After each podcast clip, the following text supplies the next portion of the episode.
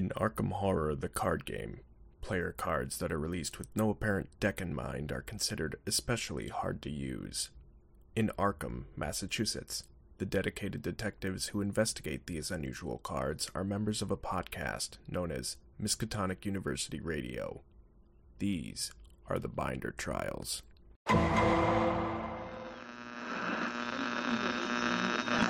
Mr. Pop. Dark. And the little birds are nesting, and I listen to them too.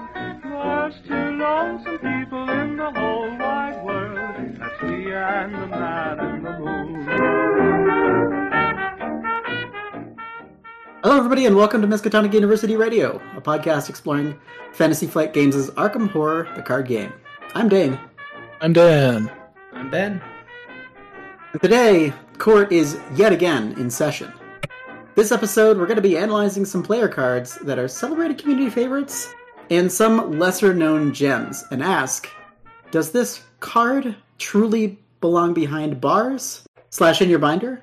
Or should you play it, warmly smile at it, and know that it's there for you? Wait, is this... when you said court is in session, I assumed that, Dane, you've been arrested for the crime you confessed to during the last time we talked about this on the episode. It was a whole ordeal. Is that not right? I mean, I'm not going to say like I might be willing to be a character witness. I don't want to implicate myself in your crimes is what I'm worried about. You know, like I'm worried about being charged as an accomplice.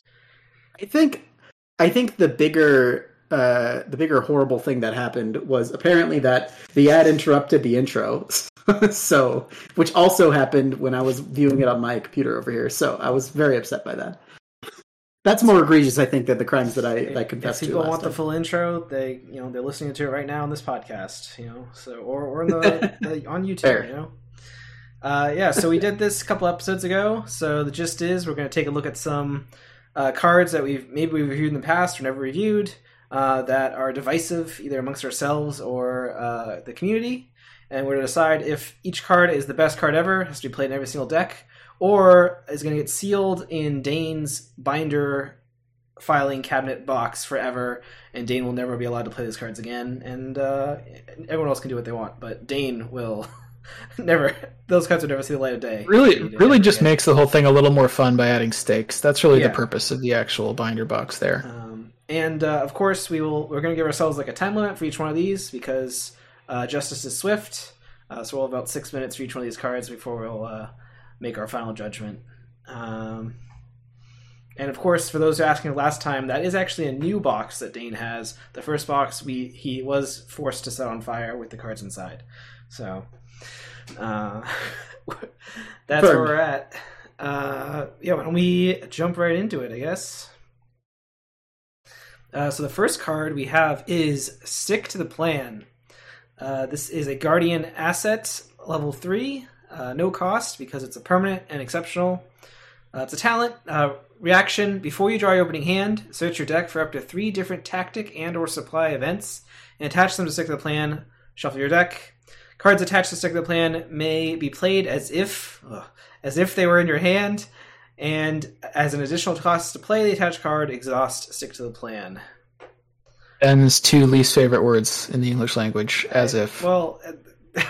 I mostly hate them at Arkham because it hurts my rules brain too much. This one's not that bad because this one's like, okay, I'll just play it from my hand. I'm sure there's a weird... Somehow we place this card and it messes everything up. I don't know. Someday, yeah. So, yeah, I think this one's on the list because this one's pretty popular amongst the community as like a first pickup for a lot of Guardian decks. I don't know. I find very rarely play it immediately. I usually do pick it up later in my Guardian deck builds, like after I spent like 20 or 30 experience. But auto is what people call this. Auto include every Guardian deck. What do you guys think? The thing is, like, because it's a permanent, we've talked about some of these before, there's sort of a lower cost of putting it in your deck that it doesn't really replace anything else, so in that sense it's fine, but it is 6 XP, that's a lot, right? So, before we go further, so what are the major cards you can put on this thing, the supply and tactics? Like, things like Dodge, Dynamite Blast, Emergency Cash, Shortcut if you can play it, like if you're Mark or somebody. There's definitely some good cards, but like, you know, the things that you really want on your first turn are maybe like a weapon or beat cop. You can't put those on it, right? So I don't know. I mean, the biggest thing is Ever Vigilant, I think, right? Yeah, that's like the huge thing. Is that like how much of how highly people rate this card is entirely based on the Ever Vigilant interaction? Is that like most of it, or is that just a small piece of it? My opinion is based on the Ever Vigilant interaction. I don't know if that's the wider use case for it. I mean, the way I was thinking about this is, how much experience did you pay to reduce your deck size, Dan? Not 6. I mean, I would eventually pay research. I would eventually pay XP for it, but I would certainly get like Beat Cop and Vicious Blow and weapons and stuff first. You know, like we're going to talk about another card soon, which is sort of similar to this in some ways. Which even that card, which I think is better, I usually don't get like first right out of the gate. I'm going to buy some other stuff first. You know. Yeah, I mean, some would argue that you don't necessarily need the Beat Cops and Vicious Blows. Like if you're going into scenario 2. You know, like the enemies aren't going to see a lot of scaling into being like, you know, huge, horrible monsters quite yet. So maybe that is the case to get this, because you're not going to need those quite yet. The enemies are going to still be reasonable. You can pick this up and reduce the size of your deck by 3. You can more reliably see those Vicious Blows and things like that. I just kind of think that if you're a Guardian, being successful in a scenario as a Guardian is like getting set up early, and then having action compression to be able to deal with like bad turns when there's a lot of enemies out, right? Yeah. And like having a toolbox of things you need. So my experience with this card is you can play Ever Vigilant, and that's cool, but if you need Ever Vigilant, you probably have too many assets in your deck, is sort of what I think usually is how your deck is looking. It's good, like it's a fun interaction, but it's like it's not really necessary, I think. So usually what you're using is like, great, I have my dodge and my dynamite ready when I need them. But if you draw enough cards, you probably just like find those at some point during the game and then you use them near the end, you know? Sure. But I mean, that's a big if. Some Guardians aren't built to draw cards like Mark. Wait, but Mark draws cards. But like, for example, what if you're playing Tommy, right? Like, and you have like a lot of allies in your deck. Sorry, Tommy. Or Tommy who? Or if you're playing, this is like last time we did this, you guys tried to convince me that there were other Guardians, and I'm still very skeptical about that. I don't know. Like, is Tommy that much better if he just like has a dodge and a dynamite available from turn 1? Tommy doesn't draw cards. Like, he gets his things killed, and then he draws those things again. That sounds like a character that I probably wouldn't play ever. It's not a great experience, but. You know, I mean, Conrad and Chad's also saying that you could put, like, extra ammunition on it. It's pretty good for gun builds if you're going for, like, big guns or flamethrower or whatever. Carolyn can use this to put her things on it, supplies and other shenanigans.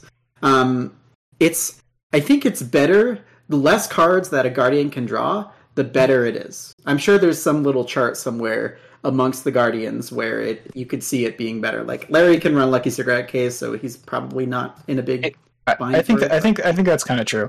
All I'm really saying, like, I'm not trying to say this is like a bad card. I have upgraded this card, and I will do so again.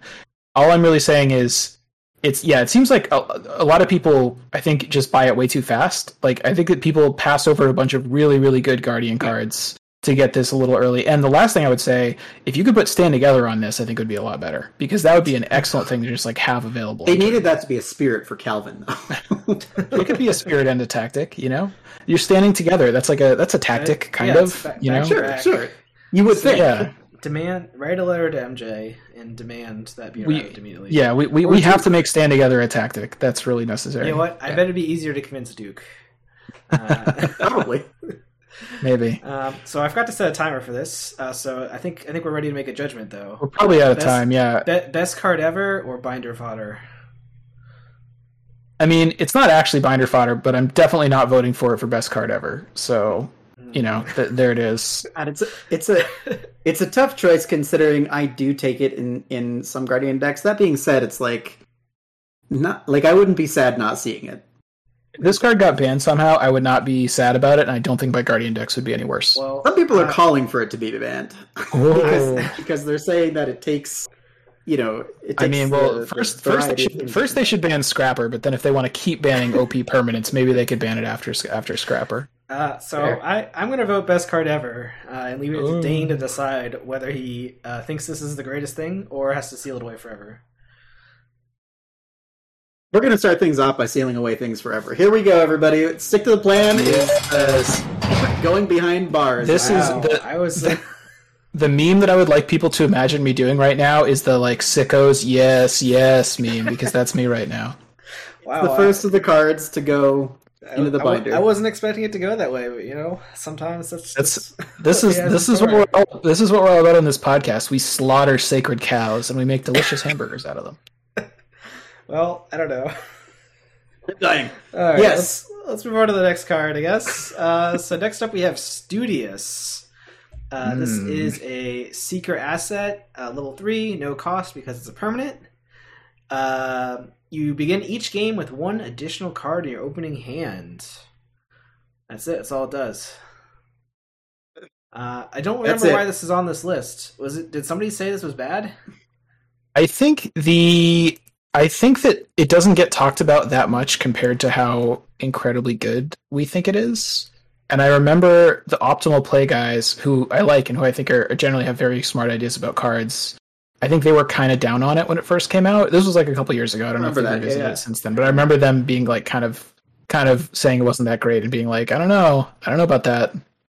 Right, I mean, if there was ever like a, you know, it's a real like, the Virgin Stick to the Plan, the Chad Studious kind of situation with these two cards. Like the disparity here is sharp. I mean, Comrade saying, is the plan you're sticking to anti-fun? Yes, because I'm very much in the boat that while Studious I believe is like mathematically, statistically a good card, it is one of the most boring purchases you could possibly buy in this game, and that's why what Dan said earlier, if they took Stick to the Plan out of the game entirely, which we just did, if Studious was also taken out of the game entirely, I wouldn't be heartbroken nor sad, is exactly my sentiment for this card. Studious was taken out of the game, I would fly to Minnesota and stand in front of FFG and just start like crying and just sobbing in the parking lot. No, but I agree with what Dane said. Like Studious is like a classic boring card game card. Like It doesn't really look like it does very much, and it's not like really fun to like look at or read the text. It's like very simple, but just I think it's really, really, really good. It's ridiculous how much value this gives you. Yeah, like and, one way to think about it is well. So first off, you can get literally 2 of these for the amount of XP it costs to get 1 Stick to the Plan, right? So like Stick to the Plan reduces your deck by 3.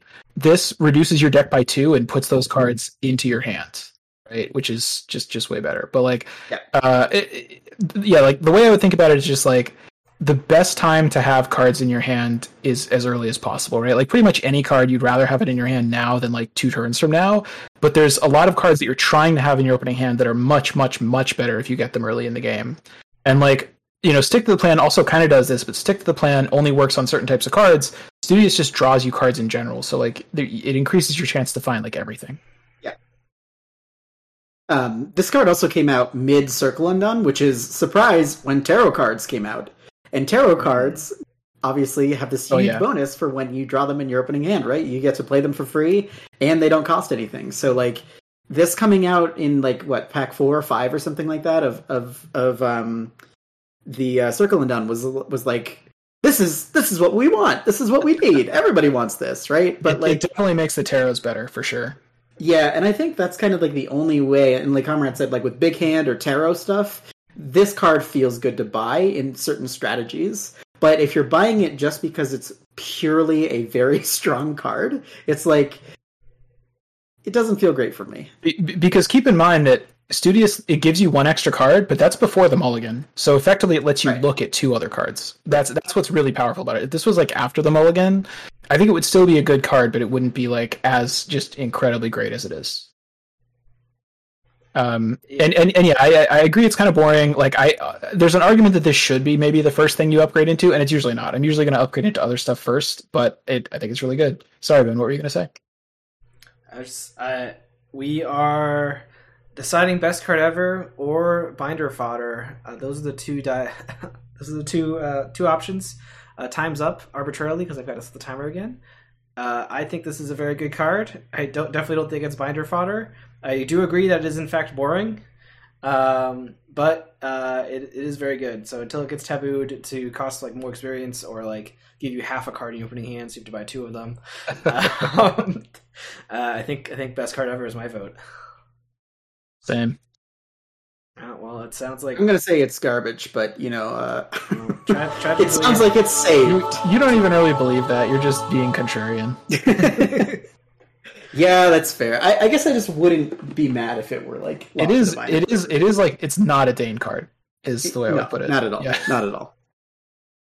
Give me back Double or Nothing. Well, Dane, that card was too good and it's been banned. So, Dane, did you ever play Double or Nothing before it was banned? Did you even? Ben, it's not the point here. Before it was banned for being overpowered. But yeah, it's just like Scrapper is going to be in the next taboo list. All right, let's move on to the next card. Let's start a timer for this one. Yeah. I did it. All right, Watch This. This is a rogue skill card. It has a willpower, a combat, and an agility icon, and it's a gambit.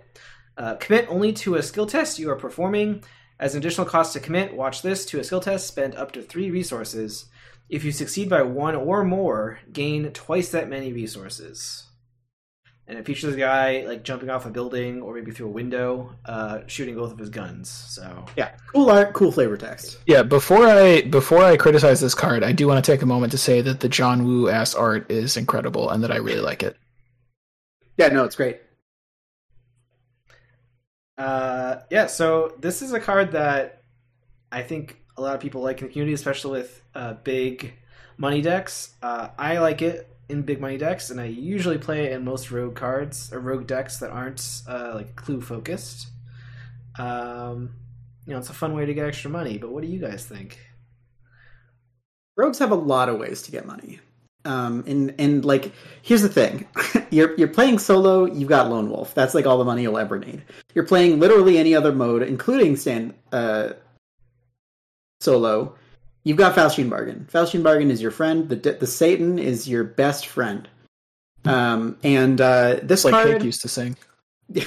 Right. And this card is like, I've used it before in like Tony decks or like Finn decks. Obviously, it's got an agility symbol on it and it gives you money, right? Like those are two things rogues really like and want. But generally speaking, I feel pretty like okay about this card when it resolves. See, Double or Nothing, and then this card gets pretty cool. But like, I agree with Comrade in chat. I think the only time that I really view this card as being a solid like economy option is in Parallel Skids, because he gets that free action that you can use to commit symbols to it, and you get some extra bucks off, like, for fast, free. But otherwise, it's like, it's tough. It's a tough pickup for me. It usually gets cut. Yeah, I just tend to think, you know, we've talked about how economy cards where you have to have money to play them are just a lot worse, because, like, if you're poor and you really need money, this card doesn't do anything for you, right? So I get Ben is saying like in a big money deck where it's not that you're going to be like poor and then you need money, then you play something and then you're poor again. In a big money deck, you're trying to just have a ton of money and have like a continual influx and outflux of money throughout the game. I think there's a stronger case for playing this in decks like those. So if you're playing a big money deck that is not mainly based around clues, I think there's kind of an argument for playing this, although I don't think it's going to be like the best card in your deck. But if you're not playing specifically that type of deck, if you're just playing like generically like a Tony Morgan deck or like a Finn deck or something like that, I don't think you should play this, because it'd be one thing if it had a question mark on it, so you could just kind of commit it to anything, but it kind of limits it that you can only commit it to the other types of tests. And remember, you have to succeed by 1. So like on hard mode, you know, it's also like a lot of tests where I have a pretty good chance to succeed, but if I have like a 75% chance to succeed, I probably have like a 60% chance to succeed by 1, which means I have a 40% chance of just losing 3 money. That's terrible. Like you can't commit it to those tests. Right. Yeah, it definitely has those two downsides. That it doesn't have the intellect symbol on it, which feels really bad, and I used to forget about that constantly, and I was like, oh, cool, I'll pull this money card in my Fin deck, and I was like, uh-oh. Yeah. And the succeed by 1, so, like, this effectively, it gives you an extra symbol to the test you're doing, but it doesn't actually help you trigger itself, right? Exactly, so, yeah. That is a big downside. I mean, the upside is, like, theoretically, this is an emergency cash that's actionless, because you're, like, doing it as something you'd be doing anyway. And it's kind of fun to gamble. And if you really need to fail a test by drawing the auto-fail, this is a card that you can commit. So. But hang on one second, though. With Emergency Cash, I mean, Cash is also not a fantastic card, right? But the classic case where I would play Emergency Cash is I would, like, hope to draw it on my opening hand, and I would play it on my opening hand to play, like, a Leo DeLuca or a big weapon or something like that, right? If you have this in your opening hands, you probably can't fight or evade something right away. You probably can't do a will test right away. And you can't investigate and use it because it doesn't have an end symbol on it. So, like, there's plenty of situations where you, even though this is actionless, you can't really play this at will, and you could play Cash whenever you want. Yeah, and I mean, speaking of will, like Ben was talking about, he always forgets that there's no intellect symbol on this. I think that's one of the most awkward parts about this card, is that, like, I'm playing it in generally a rogue deck that wants big money, and rogue symbol, like the rogue symbols, the classic rogue symbols are intellect and agility. Nobody wants a will symbol on a card. Like, what is Finn, like six of the rogues gonna do with one will on it? But Comrade does make a point that it is good in Dexter, who might want, like, fast money. But the thing is I think this card suffers from, like, when you're really considering the value of a deck slot. Is this worth a deck slot? Because, again, we were talking about all the others. We just got Unscrupulous Loan, which is a ridiculous amount of money for people who really want to kind of, you know, hoard all their money. But there are people who like to spend their money, like get it and then spend it fast on things. And for those decks, it might be okay. Well, yeah, I think that the super TLDR is just like, it's a money card that costs 3 money to play. And therefore really only big money decks should even think about it. Well, that's not the decision we have to make tonight. Either we keep it, best card ever, use it in every deck, or seal it away in Dane's bind card prison box. That's a filing cabinet binder. Came out in Carcosa. Jeez. So I guess what's the vote? I'm not sure if any minds were changed in this discussion. I was kind of changed. I'm like, yeah, it's not that great. What do you think, Dan? Keep it. I'm voting binder on this one. I'm also voting binder on this one. Sounds like it's in the binder forever. So. Unanimous binder. All right. Yep. Banished. Watch This get sealed. Hell yeah. Forever. Bang, bang. All right. Well, a tragic loss of that cool art. So the next card is Hawkeye Folding Camera. This is a secret asset. Costs 2, level 0. Has a willpower icon on it. It's an item and a tool. A reaction, after the last clue is discovered from your location, place 1 resource from the token pool on this card as evidence. Limit once per game at each location. While Hawkeye Folding Camera has 1 more evidence, get +1 willpower. 2 more evidence, get +1 intellect. Or 3 or more evidence, you get +1 sanity. And those obviously all stack. And it takes up a hand slot. And it has a very grim art of someone taking a picture of, like, someone that's being hanged. Just don't look at the middle of the card. Yeah. This one is, I don't know, I don't think we've talked about this one that much on the podcast, but I feel like we argue about this one a lot, just kind of amongst ourselves. Yeah. Yeah. Dane, do you want to make a case for this? Because I think you really like this card, is that right? Yeah, totally. This is a card that, this came out, we used to play a ton together in person. And generally speaking, we would play in, like, 2-person, you know, Ben would hang out with us, we'd be 3-person. And whenever we kind of meet up, it's a 4-person thing. So this card was not on my radar for quite a while. And when I realized that this card gets better the less clues that spawn on locations, example in, like, solo, duo, this card, I got really excited because it meant the same thing that cards... Like some rogue cards or like a card that we're going to be talking about a little later, things that get things in intervals of 3 are really, really great in 3-person. It kind of changed up that dynamic and makes me excited about cards like this because cards like this are incredible. And I think Hawkeye Folding Camera is one of my favorite Seeker cards of all time because it gives so much value for just 2 cards or 2 credits and an install action. You know, like... It gives you a will, which is incredible on a lot of people. Defensive stat's always good. Will is always a great stat. And it gives you an intellect, which is obviously incredible because comparing this to Magnifying Glass, which I know Dan is going to do, and I want to get to it first. To me? Really? That, like, an intellect is just better than having a Magnifying Glass intellect, which is because Magnifying Glass intellect can only be used in investigates, and sometimes you're going to run across those tests where it's like, test 3 book for each point you fail by, like throw a clue away or something. That's the angle you're going with on this? I mean that's one of the stats that it gives you. And then it also gives you another sanity, which is generally something that seekers don't really need, but off classes like Roland and other people who have like really low sanity who can take it and actually benefit a lot from having it, it's great on. Luke loves it, Norman loves it, it's just a solid like thing for them. You know, I was kind of with you on some of that. Really, the reason I play as card is because when I want that +1 willpower and I don't have anything else in my hand slots, like if I'm playing Luke and I want to use willpower and maybe get the intellect, it's like, pump up your will. But I don't know, just getting +1 int by itself is like very rarely useful. Very rarely. I think there's a case for it in like a solo Luke deck or maybe like a duo Luke deck. Like Ben played it when we did some campaign on Twitch a while ago, and it was all right. But like if there's more than two people in your group, or if you don't need the will really badly, I think you should instead just play the best card in the game instead, which takes up the same slot and is just better, right? Like instead of paying 2 in an action, you could pay 0 and 0 actions, or sorry, 1 and 0 actions, and then upgrade into 0 and 0 actions for Magnifying Glass, right? Because the will, like, I mean, if you really need will and book, what are you doing? Like, why do you need both of those, right? You probably need one way more than the other.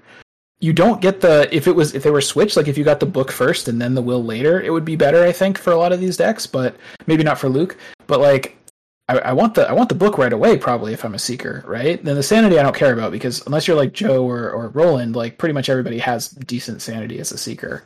I just, like, I want the card that is fast, that costs less, and that immediately makes me better at getting clues. Yeah, you're right. This does have the downside that you have to ramp it up to get the benefit. So, which is a big downside. Yeah, unlike, like, Magnifying Glass, if you draw this late in the game, you probably don't play it.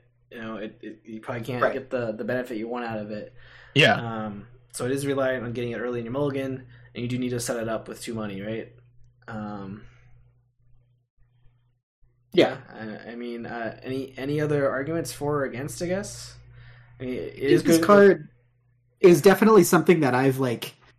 I know that in 3 or 4 player, I would never play this card. Like very, very rarely. Like maybe in a Luke deck, because Luke can take weird cards that nobody likes to get this to work. And I would go the distance for this card. But like in solo and duo, this is a card that I will be very happy to put into almost any deck. Some people like Trish, I don't really like it for, unless you're playing Jeremiah, which is like, you know, if you want to get the full bang for your buck in terms of even and stuff like that, you would. But I think this card is a very, very good card in the environments that it thrives in. It's good enough to be like considered in almost every deck. And in the environments that basically 3 and 4 player, I would never take it. And it's like very, I would never even consider it. And for that reason, I would, you know, it is, I mean, it is a fun card. It's the opposite of Studious in that it is like fun to play if you care about that. Totally. But, I always enjoy the cards that give you an extra little completely unnecessary side quest to do every game. But I would never play it in higher player counts. And even in like duo or solo, I would really only play it if you actually need the will, like Luke or something. All right, well, the last argument I would make for it is that it's a better active desperation target than Magnifying Glass ever will be. That is okay. That is a fair point. All right. Well, the time of judgment is here. And if you're playing Lola, you could put active desperation on your stick to the plan and use it to throw your Hawkeye folding camera at something. Watch this. There's some Lola people in the community. They're probably taking down notes right now. They're like, oh, that could be my next Lola deck. All right. Dane, what is your judgment on this card? Well, I obviously think it's the best card ever. All right, Dan? I think it's trash. Ooh, leave it to me, huh?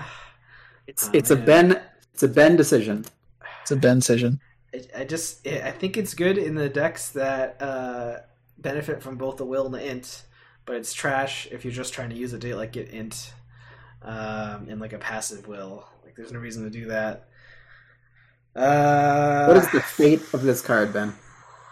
Dane will never be allowed to use it again. No, I can't let that color my. I can't let that bias me. I think if you feel like compared to the conventional wisdom on this card, if you think it's a lot worse than that, I think you should vote for trash. What's the conventional wisdom? I think a lot of people play this card. I think a lot of people play it because they're playing solo or duo, to be fair. Maybe. Did we decide if we're judging these based on solo versus multiplayer? We always it's like dark matter. We always forget that like supposedly like probably most people who play this game ever in the world are playing like solo, which is very, very weird because we don't do that at all. But all right, I don't know. It's up to you, Ben. Only you can decide. I seal it to the binder. Away it goes. Oh, that's gotta be painful. Most of the cards that we've done. No, all of the cards that we've done. No, Studious made it. Yeah. All right. Well, at least I'll have that with you, comrade. At least I'll have friends. You know. Well, don't worry. Listeners don't have to abide by these judgments. Only Dane has to. So. Yeah. All right. Let's take a look at the next set of cards. Which is the Right of Seeking set. So we're looking at all three, the level 0, level 2, and level 4. So Right of Seeking is a mystic asset, cost 4, with an intellect icon on it, has uses 3 charges, action, spend 1 charge, investigate. Investigate using willpower instead of intellect. If you succeed, discover 1 additional clue at this location. If a cultist, skull, elder thing, tablet, or auto fail symbol is revealed during this test. After this test is resolved, we lose all remaining actions and immediately end your turn. It is a arcane slot.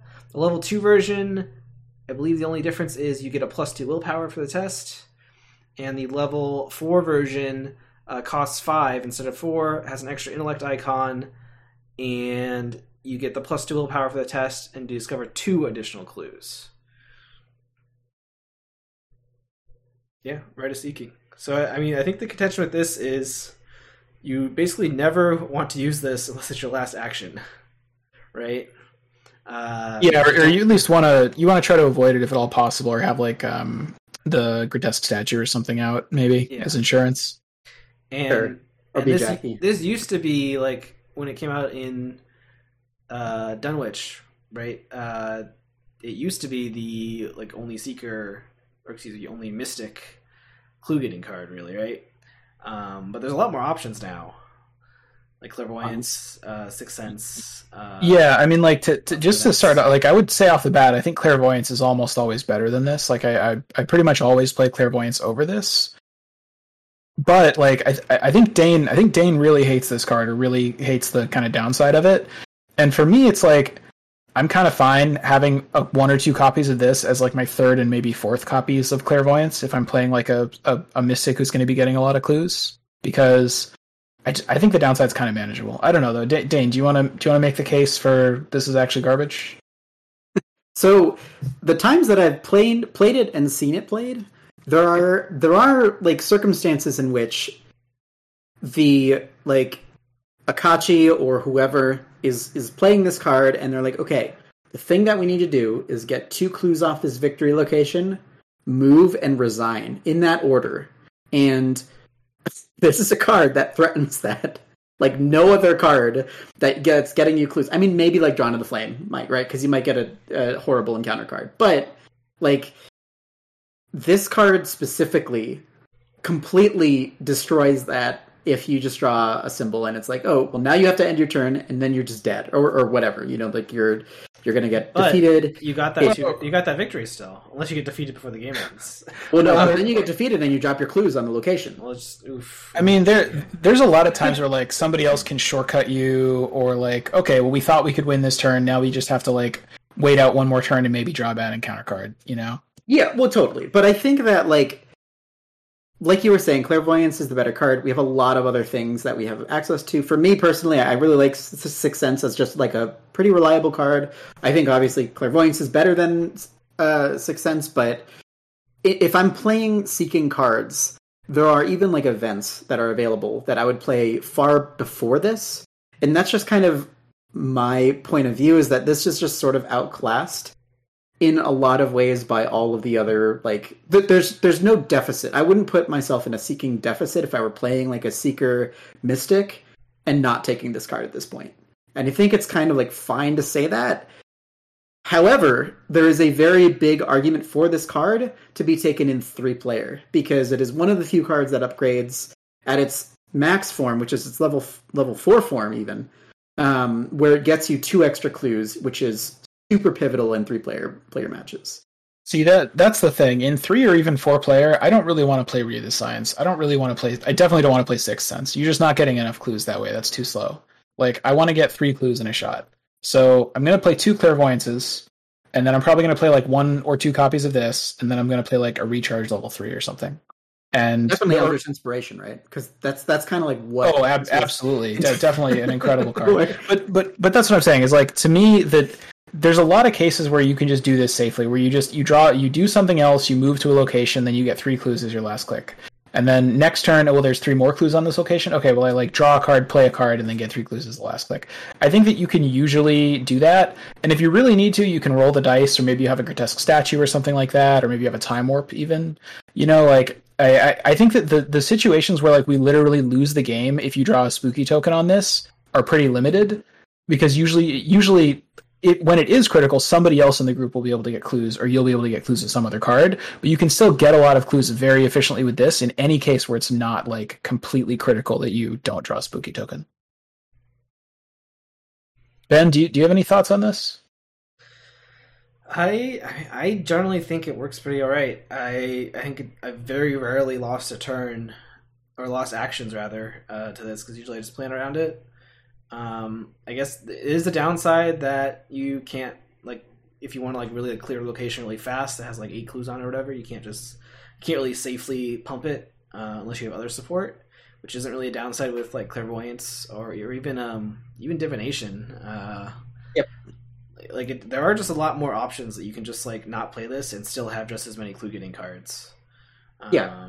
Which maybe have slightly different downsides, but that's kind of what Mystic's, you know, whole gimmick is, you know, it trades power for penalty or whatever, right? Doesn't Divination only let you use it twice basically to get the full set of 3 clues though? To me, like, yeah, that's level 1 and 4, but have to spend the charges after you succeed. That's just like a deal breaker, though. Like, I don't want to pay whatever it is, 3 and an action to put something down and then use it twice and then not be able to recharge it. Like, that's Recharge level 4 is like so huge for these types of decks for me, for like playing these big expensive spells where 1 charge is worth a lot. Being able to like put 4 more charges on something is incredible. You can't do that with Divination. So for me, I would play this over Sixth Sense and Divination virtually all the time. But I would definitely take Clairvoyance first. All right. We have to declare our judgment. Best card ever or binder fodder. I'm going best card ever. If this goes in the binder, I have to humiliate myself by putting Sixth Sense in my deck, and I don't want to do that. Well, you don't. Dane does. Oh, okay. Yeah. Good point. Like, yeah, I'm saying binder fodder. I will not miss this card except for putting it on my glasses and making hilarious. Dumb. That was funny. I enjoyed that. Eyes. It's up to you, Ben. Ben, what is the verdict on this card? Yeah. No laughing allowed. This is serious. Wow. All right. Literally just said no laughing. Dane doesn't make the rules here. I make the rules. Dane, seal those cards away in your binder box. Yes. Get out of here. There's just better options. I think you hate to see it. So, I forgot, what's the art in this card? What is his eye looking at? Is it just looking down like a window, or is there a spooky in there? I think the point is the intent, and the intent is to seek. Mm-hmm. As Comrade said in chat, if seeking is right, I don't want to be wrong. All right, let's move on to the next card to face judgment. So this is Take Heart. This is a survivor skill card. It's an 8, max 1 committed per skill test. You commit Take Heart to any type of test. If this test fails, the performing investigator draws 2 cards and gains 2 resources. When you reach for a pastry off the pastry plate, take tart. What a card. Do you remember when this card came out? This card came out in the Forgotten Age. It came out like somewhere in there, and it was like the first of like Survivor cards that we were like kind of like, oh, interesting. This card actually gives survivors a little bit of gas. Yeah, survivors. And we played it for a little while. Yeah, I think when this first came out, we were pretty pumped on it. We might have even—I don't remember when we started reviewing cards or when I joined the podcast, but I think we liked it because it's like, yeah, survivors are bad at tests. You know, they fail everything anyway. Might as well have them draw two cards and get $2 money. Yeah, I want to say two things really quickly before I make the case that this card is bad. The first is that this is one of the best like title and art combinations of any card in the game. It's incredibly good. Take art, very good. And then the second thing is, I started out very high on this card. I started out putting this in like any deck that could play it, and I was only convinced that it was bad by the experience of playing it and just having it be very bad all the time. I think it's nerve-wracking, right? Like, you're generally playing this when you're like, you don't want to play it when you're at parity, right? If you're like 4 at 4, it's like you generally don't want to play this to be like, okay, even if I fail, I'll get something good, because it's still a card in your deck. It's still a card in your hand that you're sacrificing, and you just draw a 0, and you're like, all right, I get a clue. It's like it's like Watch This or something. It's a card in your hand that's like, this might give me some money in cards if I find the right time to use it. And you could just have a card in your hand that you can just like always get stuff from it, right? It's another gambling card in that sense. I do use it in Stella because I usually just like try to fail a test really hard on the first action in Stella and then get like a bunch of benefit from it. But the other survivors, I have these precious 3 actions. I'm usually not actually trying to fail them. I mean, maybe in solo when you like can't like pump up stats as much, so you are doing a lot more gambit tests where it's like, oh, I can't really get up to 2 above. Yeah, that's fair. Maybe you like it more there. I still try to put this in decks, but I usually cut it very quickly. And when I do commit it, it is. I mean, yeah. The thing with this card is the meme is, you know, you commit it and you draw the sign every time, right? Yeah. And this is the thing. This is the thing that we wanted to talk about. And by we, I mean I. If you pay attention to the Miskatonic University Radio Instagram or Harrison's meme account, this card is considered by many to be Red Seal of the Elder Sign. You don't even have to pay 5 experience, and you get something that will draw the Elder Sign like 75% of the time. And this happened to me. I'm playing Stella in in Edge of the Earth. The first token pull was just some random, let's take heart and rabbit's foot because it feels like Crack and Stella. And I draw the Elder Sign. And luckily, Stella has a fail-safe Elder Sign in that you can choose to fail. And it was fantastic in that sense. But the amount of times that I've seen this pull an Elder Sign is absolutely freakish. And I'm sort of looking at this card now more like, if you want to succeed a test that you don't really have hope in succeeding, it's better than a Promise of Power, because it has the propensity to draw the Elder Sign. But if we're being real about this card, I think my initial reaction to this was that this is half of a stand together. This is like a stand together for you, but there's like an asterisk with a like a lot of text under. I mean, you can also commit it to other people, right? You can commit it to someone else that you think is going to fail a test and give them the benefit. I mean, that's something, I guess. It's kind of trolly too, which is funny. It's like, I don't believe in you. Right? Exactly. Test, yeah. Go. It's the ultimate. Yeah, I mean, I guess like I do think it's probably worth playing in Stella if you're going to play a Stella deck, but I think that just in general, like. Again, I've put this card in decks thinking, oh, this card seems really good. And I've had the experience of like holding it in hand forever, looking for a time to play it, wishing I had a card that would actually do something. And I've had the experience of like playing it and being like, well, this is pretty good odds to give me stuff. And it just whiffs and does nothing. And that happens, I think, more often than you'd kind of like psychologically think. It could also be a psychological bias we have from just remembering the times when it didn't work versus when it did. Yeah, that's also probably true. And I have a PhD. Like, I'm not biased. Hey. I feel like that means you're most biased, but it's interesting.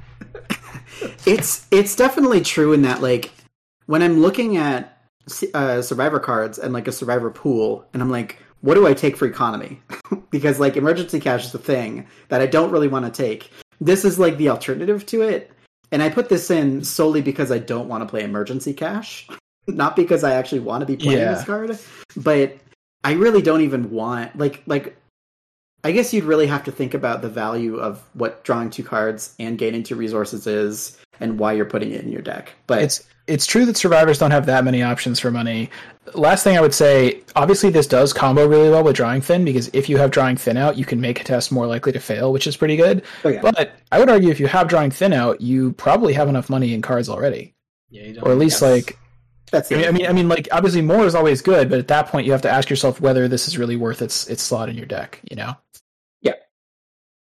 Yeah. I vote Binder. What do you guys think? I'm gonna vote Binder.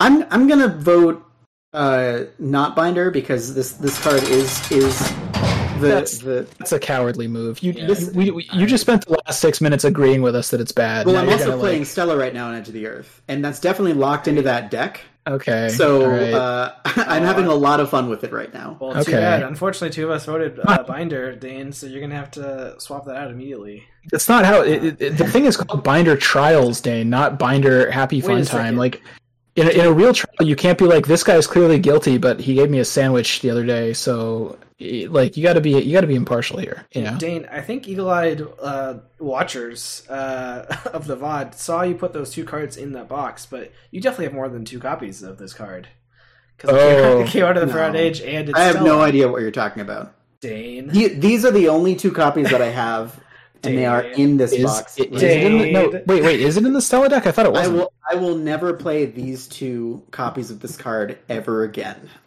Oh, come on, I think you got to put all the copies in there. I'm pretty sure it was... Yeah, it came out of the Stella deck. That was her version. It did. I have no idea what you're talking about. Definitely did. They didn't give Survivor a different economy card to go with the other four. This entire courtroom is out of order. I'm declaring a mistrial, and also I'm jury nullifying the entire verdict. Habeas corpus. Let's move on to the next card. All right. Next card is On the Hunt, level 3, specifically we're looking at. This is a guardian event, cost 0. It has willpower, an intellect, and a combat icon on it. It is a tactic, which of course means you can put it on Stick to the Plan. Fast. Play when you would draw an encounter card during the Mythos phase. Instead, search the encounter deck for an enemy, spawn it engaged with you instead of its normal spawn location. Attach On the Hunt to it and shuffle the encounter deck. Reaction, when you defeat attached enemy, gain 3 resources. This card is everything a guardian has ever wanted in a card. Sorry,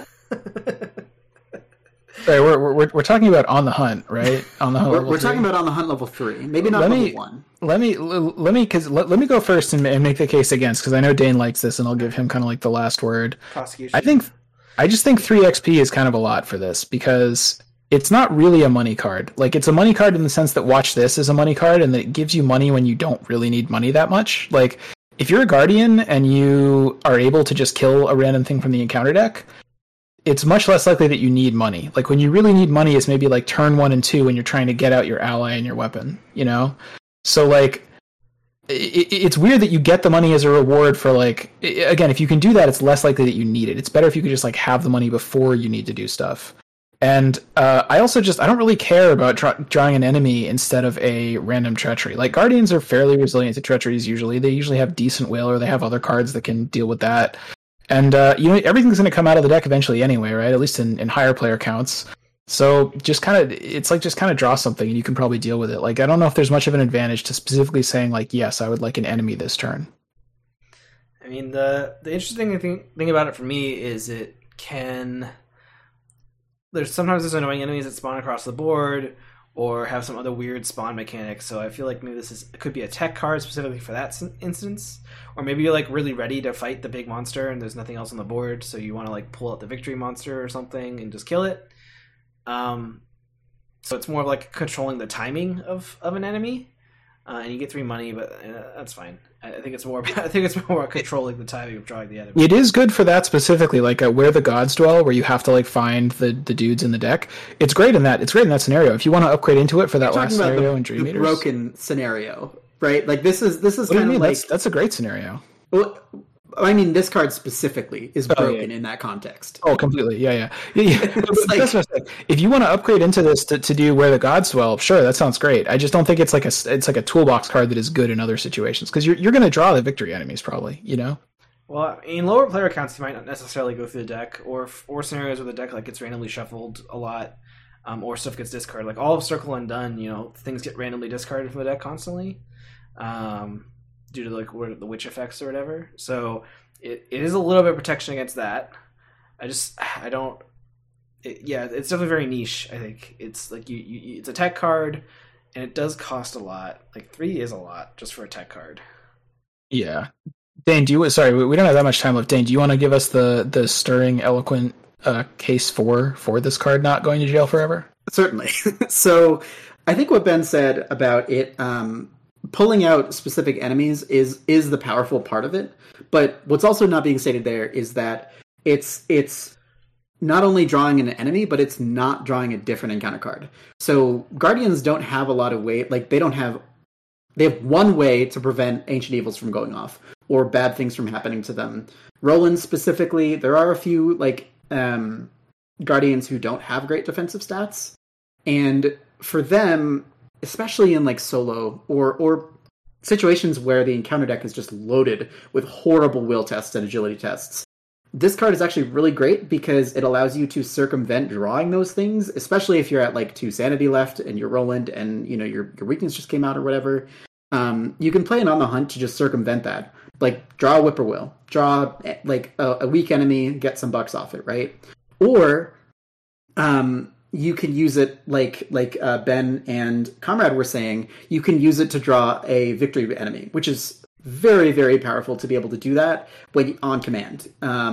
Because, like Ben was saying, in lower player counts, that is a thing that might just never happen, especially in single player, because in single player, the more you can control the cards that you're getting, the more power the card has. And like if you're going to be able to, like in a Roland playthrough, a solo Roland playthrough, this card is, I would say, incredible because it does so many different things for him. It calls, you know, something to his space, which he can then kill, get a clue on it, get some bucks back. And to kind of like maybe counter Dan's argument of you kind of want the money before you have to do things, this card has no opportunity cost. I mean, of course, there's the 3 experience used to play it, but the fact that it's a card, it costs 0 to play. And I think that if you're looking for cards to just give you something like proactively, like for example, like we were talking about the everybody's favorite spirit card before, that also costs 3 XP, Stand Together. They're 2 entirely different cards used sort of for different purposes. This card is sort of like once you've played your Gret, you've played your blade, and you want to kind of get back up to be able to maybe play your other weapon or something like that, that's when you use this card too. It's just a lot of value packed into one circumstance. And Dan said that it's kind of maybe undermining it because of that reason, but there's another card that I originally didn't like because of that reason, which is called Crack the Case. Generally speaking, you want your money before you need to do something, and Crack the Case forces you to do something before you get the money off of it. But can we like add a minute? Because I just want to say a couple of things. Crack the Case. The thing about the reason Crack the Case is great, if you're a seeker, you have like 5 in right off the bat. You can just start getting clues immediately. You don't need to like set up the way that Guardians do. That's why Crack the Case is good, because you can just like start investigating the first location and then crack it. You know, I mean, you're saying 5 like it's based for everybody. It is, and I want you to know it's all seekers. No, all seekers except Amanda have 5 in. That's totally true. So last thing though, so I understand the case for this in solo because you know you're not going to draw the whole encounter deck. You want to find the victory winners, but in solo you have to do all the fighting and all the cluing yourself. I think every card in your deck needs to help you do that. Imagine if instead of this card you had to take the initiative, which also saves you from treacheries in most cases, but in a pinch, you could also use it first click to pick up a clue or fight a really tough enemy, and it doesn't cost any XP. Yeah, I mean, you definitely have both. I think that if you're going to make a case against it, the case is that it costs 3 XP. Because that I also don't like about it. But everything else, I feel, is like, it's a really solid card for me to take in most circumstances when I'm a Guardian, especially in a higher player count, to pull those victory enemies out when you need them. Because the board can get cluttered very quickly, and you don't have much time to, like, figure out where you're going to want to be and find things. And for enemies that, like, spawn halfway across the map with Doom on them, this is even better. Yeah, I think it's good to pull stuff over. I think if you're playing cards that combo with killing an enemy, getting you some other benefit, like if you're just rolling or you're doing evidences or Zoe maybe, whatever they interrogate, not interrogate, but the card that gets you 2 money if you have an, or 2 clues if you have an enemy in your location. You know the crime. Yeah, and this is a tactic, so you could put it on Stick to the Plan, which I guess Dane you can, but I can't. Yeah, Dane can't. Yeah, Dane can't because we banished it. And I will still play it if it doesn't go to the binder. Think of how funny it would be for this to go to the binder, Ben. That's my last argument. That's the last argument of a desperate man. We have to be unbiased, though, Dan. We can't just think of it. I changed my mind. Now, actually, it's good for us to be biased. It's funny for all these cards to go in the binder because then Dane can never play them. But we can't just do that. I mean, you're not wrong. So, I wish this didn't cost 3 experience. I feel like if this cost 2 experience, I would definitely be like, yeah, best card ever, sure. The experience a little bit more on the fence, but the art kind of looks like a guy hunting dinosaurs, right? So I think that's literally what it is. But dinosaurs are big birds. Yes. So I'm gonna vote best card ever. I mean, they're big birds in the sense that humans are like apes, right? So sort of true, sort of not true, right? All right, well, fair enough. So yeah, this one's gonna survive. I'm best card ever. On the Hunt lives to hunt another day. Oh, it would have been so funny if this thing in Dane's binder. Listen, you already got Hawkeye Folding Camera, right? I don't want to hear it. Yeah, that's fair. I think most of the cards that we've talked about today have gone to the binder. We got a harsh judgment today. I think we still have one more, maybe. I don't know. Actually, one more. I think. Yeah, one more. The slides. So I don't know. One more. What's up next? All right. Last card, maybe. I think yes. Is You Handle This One? This is a rogue event. Cost 0 experience.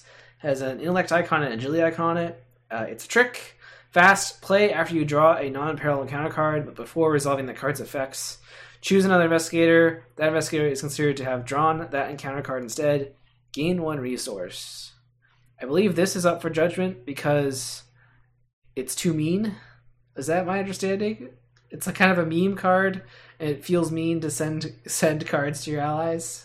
We felt like maybe like I think we generally think it's really good, or at least I definitely do. I think you guys probably agree. And we thought that maybe other people might either be worried that this is sort of like a nasty card to play, or that they might think it's just kind of like a goofy meme card to play, kind of like You Owe Me One, right? So I've heard. I think that's more of what I've heard. It's kind of like the meme-y sort of like, whoa, rogues can't handle will tests, so watch out, you're going to get it. But that's true, though. Rogues are terrible at dealing they're terrible at dealing with treacheries. They don't have a whole lot of other options. They have like counter-espionage, which is very expensive. And this card costs -1 resources, right? Like, we were joking about how like Shortcut 0 versus Shortcut 2 is so much better because it's like free instead of 1. What about a card that pays you money to play it? I've never thought about this card this way before. like I feel like you could almost forget to do that, but I always remember to take the money when I play. Remember too. And let me tell you, I play You Handle This One a lot. Yeah, so, I noticed that the last time we played Monterey Jack. Oh yeah, completely. Well, because here's a lighter. Like, you're not really being a jerk about it usually, because if you're in a 3 or 4 player game, a 3 player game you have 2 options to mail these cards to. 4 player game you have 3 options. It's likely that you have like a mystic in your group who's going to pass any will test easily. It's likely you have somebody in your group like a survivor or a guardian who can just soak damage and horror pretty easily or can heal themselves. Just most treacheries, there's going to be someone for whom it's like not a big deal. It's the same reason Glory is really good, right? Because Glory, we say, is awesome because she can like assign each treachery to the person who is going to be able to handle it most easily. This just kind of lets you do that when you draw a card that you don't want to deal with. Yeah, it's almost ultimate protection against encounter cards, right? With the exception that it cannot do anything against perils. which I think is totally fair. I think those cards are like kind of made to be extra scary. That's a good point, though, because one of you guys brought this up in a different context recently, that it seems like they're putting peril on more encounter cards in the recent campaigns. Is that true, or is that just something we kind of subjectively think? It feels like the particularly nasty ones that like I really want to ward in, like both in Return to and in some of the newer campaigns, usually have peril on them. Yeah, and it's usually because it's like it's a choice between two or three like bad things, and it's like, well, I don't want to do any of those things. Yeah. It used to be like ancient, but even Ancient Evils in like the new sets, like the Return to sets, the replacement Ancient Evils, which we always say, oh, you get a word that every time. Even those have perils on them on all the replacement ones. So yeah, because they give you a choice, right? But like there are a lot of cards that don't give you a choice and aren't perils. There are a lot of cards that are just like test will 5, and you look at that as a green character, and you're like, no way, I'm not doing this. how about the Mystic does? You know, yeah, like exactly right. Yeah. Yeah, I think that in a lot of ways, this card... So in a couple ways, I guess I should start. I could see this card being sort of like negative play experience. If you're going to a group and you like, and they're not really familiar with what rogues do, and they don't have a lot of will, maybe it's like a Roland or somebody, and you use this in that circumstance, and it's like, that could feel bad for somebody, because obviously Roland has like really bad defensive stats and also really bad sanity, so like you don't want to get hit with Rotten Remains, right? Like as much as the rogue player doesn't want it, you don't want it. So like I could see that being kind of a bad, or you just wouldn't play it in that case. I mean, yeah, and maybe people have experienced that. I don't know.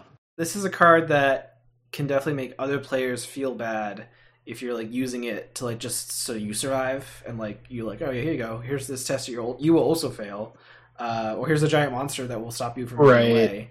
But I'll survive. I'm the rogue, so it'll be fine.